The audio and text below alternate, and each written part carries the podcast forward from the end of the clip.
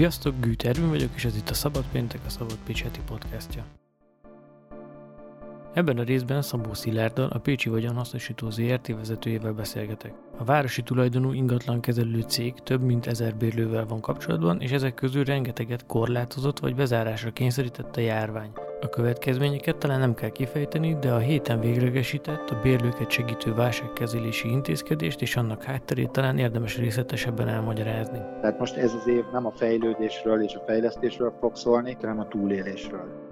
Az adás végén pedig arról beszélek, hogy magát még mindig nemzetinek vagy éppen jobboldalinak nevelező sajtó megint jóval mélyebbre süllyedt az urbanizmus mocsarában.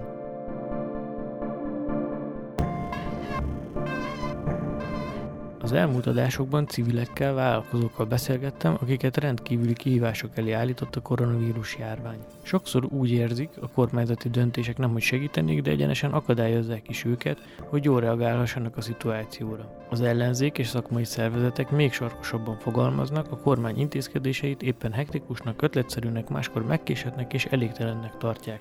A járványügyi és egészségügyi irányváltások előtt az orvosi kamara áll értetlenül, a gazdasági intézkedéseket pedig nem csak független közgazdászok, de az ellenzékiséggel csak nehezen vádolható iparkamara sem tartja elégségesnek. Közben a városok vezetői csak kapkodják a fejüket, mivel információkat csak megkésve kapnak, mozgásterüket befolyásoló konkrét jogszabályokról is csak az utolsó pillanatban szerezhetnek tudomást.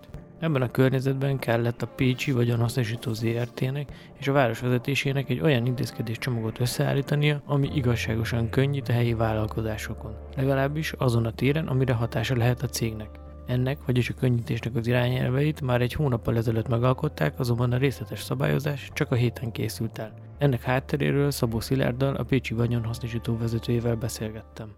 Pécsi vagyonhasznosítónál hogyan élték meg a helyzetet? A hírekből hát mi is hallottuk már, hogy a világban mi történik.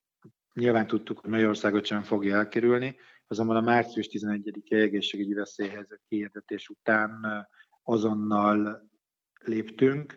Tulajdonképpen azt kell mondanom, hogy egy nap alatt alakítottak át a céget egy minimál üzemmódba, úgy, hogy a kollégák nagy részét home office-ra tettük, aki ezt megtehett, aki olyan munkakört lát el, hogy ezt megtehettük, Nyilván a, akkor a vásárcsarnok még nyitva volt, piacok nyitva voltak, nyilván az ott dolgozó kollégáink nem tudtak home office menni, ez teljesen egyértelmű, viszont minimalizáltuk azonnal onnantól kezdve a céges költségeinket, egy teljesen új működési modellre álltunk át, ugyanúgy, hogy az ország meg a világ több pontján szerintem számos cég, és ez az új helyzethez próbálunk azóta is alkalmazkodni. És általánosságban ezt tudná vázolni, hogy hány érintett vállalkozásról beszélünk, aki, aki bérlőként van a holding? Én az előbb a munkavállaló, saját munkavállalóinkra gondoltam, tehát hogy azt a rendszert alakítottuk át, a működésünket, a,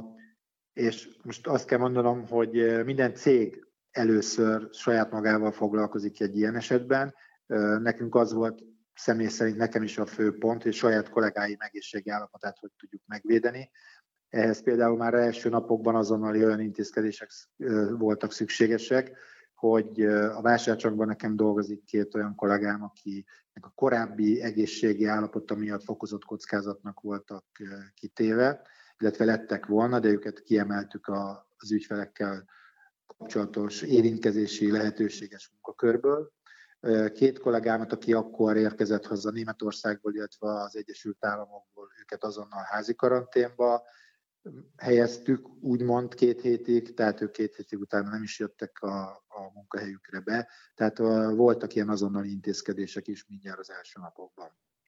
Hát és a, a, rögtön a, gyakorlatilag és, hát a közvéleménynek a viharába is a, a, a Pécsi vagyonhasznosító került, mivel a vásárcsarnok egy folyamatosan ilyen forró pont volt, ami kihívásokat jelentett, tehát hogy ez is az egyik Így ilyen... van. A vásárcsarnokot nyitva tartottuk azt gondolom, ameddig lehetett. Az önkormányzattal, polgármester úrral folyamatos egyeztetésben voltunk napi szinten. Szabályokat hoztunk beléptetésre, a távolságtartásra, higiéniával kapcsolatos dolgokra. Fél óránként hívjuk föl, hívtuk fel hangos bemondón a figyelmet a vásárlóknak azt gondolom született egy döntés ezután, ami abszolút az egészséget helyezte a fő fókuszba, így tudtuk azt gondolom egyik oldalról, a, tehát hogy mondjam, megvédeni a kollégáinkat, az árusokat, a vásárlókat is. Én azt nagyon jól tudom, hogy ez egy nagyon rossz döntés, illetve nincs jó és rossz döntés ez esetben, mert hogyha az egészséget védjük, akkor a gazdaságot romboljuk. Fordítva azt gondolom szerencsétlenebb lenne az ügy. Másik fő profilja a Pécsi vagyonhasznosítónak az ingatlanok bérbeadása, és tegnap született meg végül is gyakorlatilag egy döntés arról, hogy egy ilyen díjcsökkentési rendszert dolgoztak ki a bérlők számára. Ha jól láttam, ennek az irányelvei azért gyakorlatilag jóval korábban megszülettek már, tehát hogy a majdnem egy hónappal ezelőtt lehetett azért nagyjából sejteni, hogy lesz valami. Hány érintettel, hány vállalkozással kellett egyeztetni ez ügyben? A bérlőinktől folyamatosan kaptuk a telefonjelzéseket, e-maileket, hivatalos leveleket az ügyben, hogy ők éppen hogy döntöttek, bezártak, nem zártak, részben vannak nyitva, hogy működnek. Ezt nekünk több mint ezer bérlőről beszélünk, a helyzet kialakulásakor azt gondolom hoztunk egy nagyon gyors döntést abból a szempontból, hogy jeleztük, hogy április-májusra nem bocsájtunk ki számlát, amíg nem egyeztetünk velük. Ez így is történt, tehát áprilisi béleti díjról nem is küldtünk számlát senkinek. A, utána elindult egy aprólékos munka, hisz a bérlőinket nem lehet egy kaptafára húzni, nagyon szélsőséges, tehát vannak a vásártéri bérlőink, piacos bérlőink, de ugyanide tartoznak a Király utcai bérlőink, az üzletbérlőink, az irodabérlőink, tehát számtalan olyan tevékenység folyik a bérlőink portfóliójába, ami hát nem lehetett egységes elvet hozni, és ezért tartott ennyi ideig, hogy azért a több mint ezer bérlőnket próbáltuk egységes, mégis lehetőség szerint egységes elvek mentén besorolni. Az, hogy kedvezményt fogunk adni, nem volt kérdés. Vannak olyan helyzetek, amikor nem is kérhetünk bérleti díjat, mert akkor közben a kormányrendeletek is sorozatban jelentek meg, amit figyeltünk. Tehát mondom, először azt jelentettük hogy nem számlázunk április-májusra, és azt, hogy egyesével bíráljuk el. Na ennek a, az eredményeknek a kimondása történt meg tegnap, ez egy több hetes aprólékos munkának a következménye. Ennek a lényege az, hogy három kategóriát hoztunk létre, abból a szempontból, hogy van, aki elvileg zavartalanul tud működni, van olyan, aki részben tud működni, és van olyan, aki nem tud működni. Tulajdonképpen, e, és ezeket a fő csoportokat bontottuk még alá, ez látszik a, a tegnapi közleményben is. Nagyon fontos vezérel volt, hogy a pécsi vállalkozásokat, a pécsi munkavállalókat minél nagyobb számban lehessen megmenteni. Ezért külön néztük meg, hogy melyek azok a vállalkozások, bérlők, akik 10 fő alatt vagy 10 fő felett foglalkoztatnak, és igyekeztünk a 10 fő alattiaknak még nagyobb kedvezményt biztosítani, mint a 10 fő felettieknek, hiszen a legsérülékenyebbek ebben a helyzetben nyilván a párfős vállalkozások. Voltak máshol hasznosítható ötletek? Tehát így, nem tudom, más városokban vagy külföldi gyakorlatokat néztek ennek a csomagnak az összeállításán, vagy e-, egyedi volt a szituáció?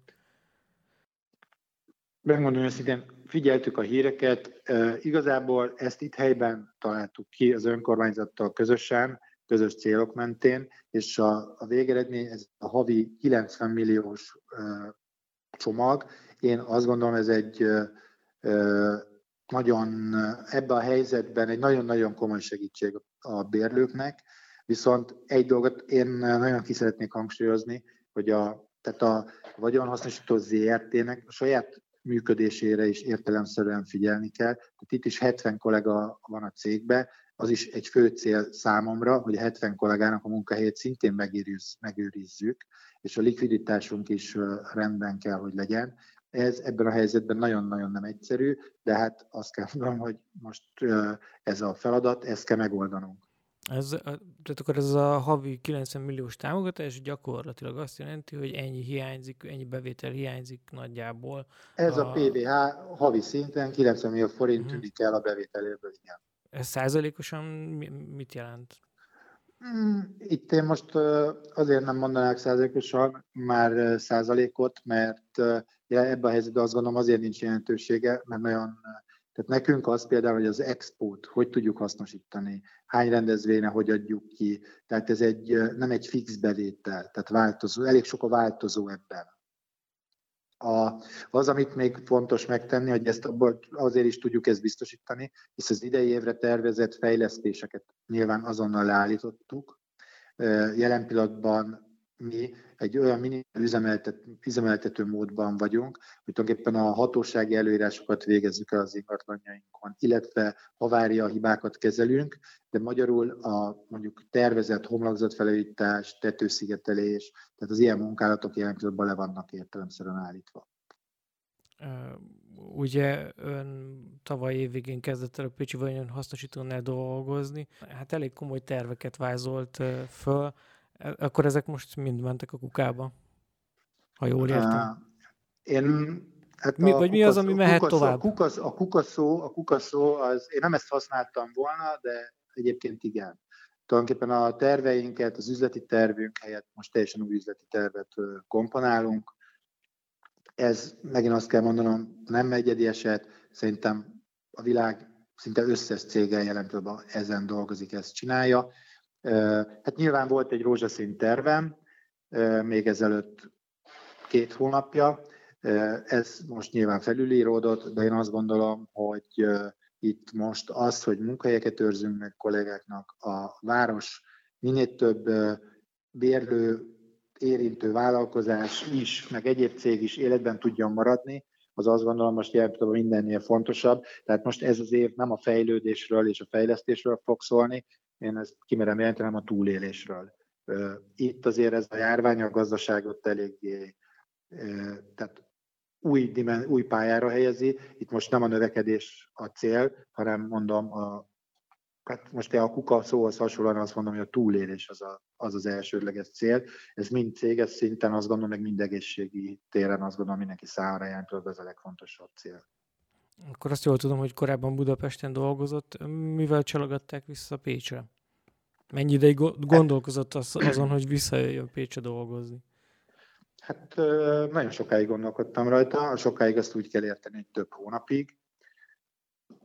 Én hát alapvetően Pécsi vagyok, én Pécsen születtem, Pécsen tanultam, Pécsen élek mindennapjékat, én hétközben ingázva dolgoztam Budapesten közel hat évet, tehát tüke Pécsi vagyok, és igazából ez hozott vissza a városba, hogy minden nap itthon lehetek családommal, nem, tehát hogy mondjam, Szeretem Budapestet sok szempontból, de a mindennapi élete az, hogy én ott éljem életemet, az, az nem győzött meg, hogy ott kell, úgyhogy én szívesebben vagyok Pécsen.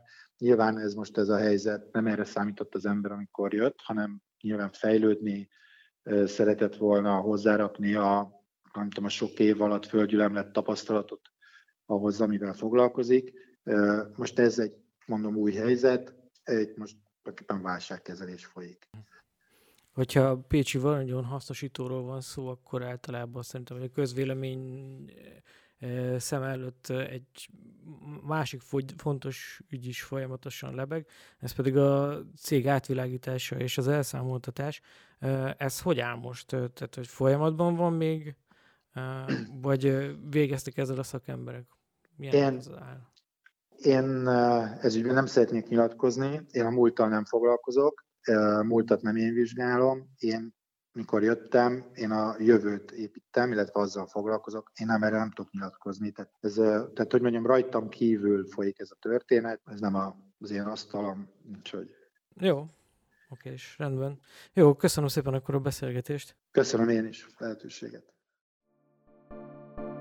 Talán sokan már csak legyintenek a magyar nemzetben a héten megjelent íráson, amiben Szabó Tímeát a párbeszéd parlamenti politikusát támadták. A tényleg csak néhány soros szövegben Szabó Tímea a háttérhatalom biológiai fegyvereként jelenik meg. Az ügyben az a legkevésbé érdekes, hogy Szabó Tímea ezt mivel érdemelte ki. A parlamentben Fideszes tapsvihar és Kövér László cinkossággal akadályozta meg a képviselőt, hogy elmondhassa a kormányt kritizáló gondolatait. A jelenet persze egy újabb száfolata Orbán Viktor egész Európát nevetésre készítő hazugságának, mely szerint mi sohasem vetemednénk arra, hogy elhallgattassuk azokat, akik nem értenek egyet velünk. Na de térjünk vissza a Magyar Nemzet szövegére, amiben Szabó Tímáról szó szerint ezt írják. Egy laborban hozták létre egy kullancs és Lendvai Ildikó DNS-éből. Elsőre akár viccesnek is tűnhet, de ahogy erre Tamás Gáspár Miklós a 24.hu-n is rámutatott, nem más ez, mint a dehumanizáló klasszikus náci szöveg. Nem idegen a Fidesz közeli sajtótól, de ez megint egy új szint, sajnos. Mert hogy ilyen gondolatok vannak, ez talán senkit nem lep meg, de hogy éppen a magyar nemzet nevet viselő labban jelenik meg ennyire vegytiszta náci propaganda, az mégis csak szomorú. Nagy elvárások persze nincsenek, hiszen ez a nemzet nem az a nemzet, ez Orbán Viktor nemzete. Neki készül, neki írják a vélt vagy valós ízléséhez igazodva. Azt nem tudom megítélni, hogy a szerző az ocsmány dehumanizálás ilyen szintjére magától jut el, vagy parancsra. De ez igazából mindegy is.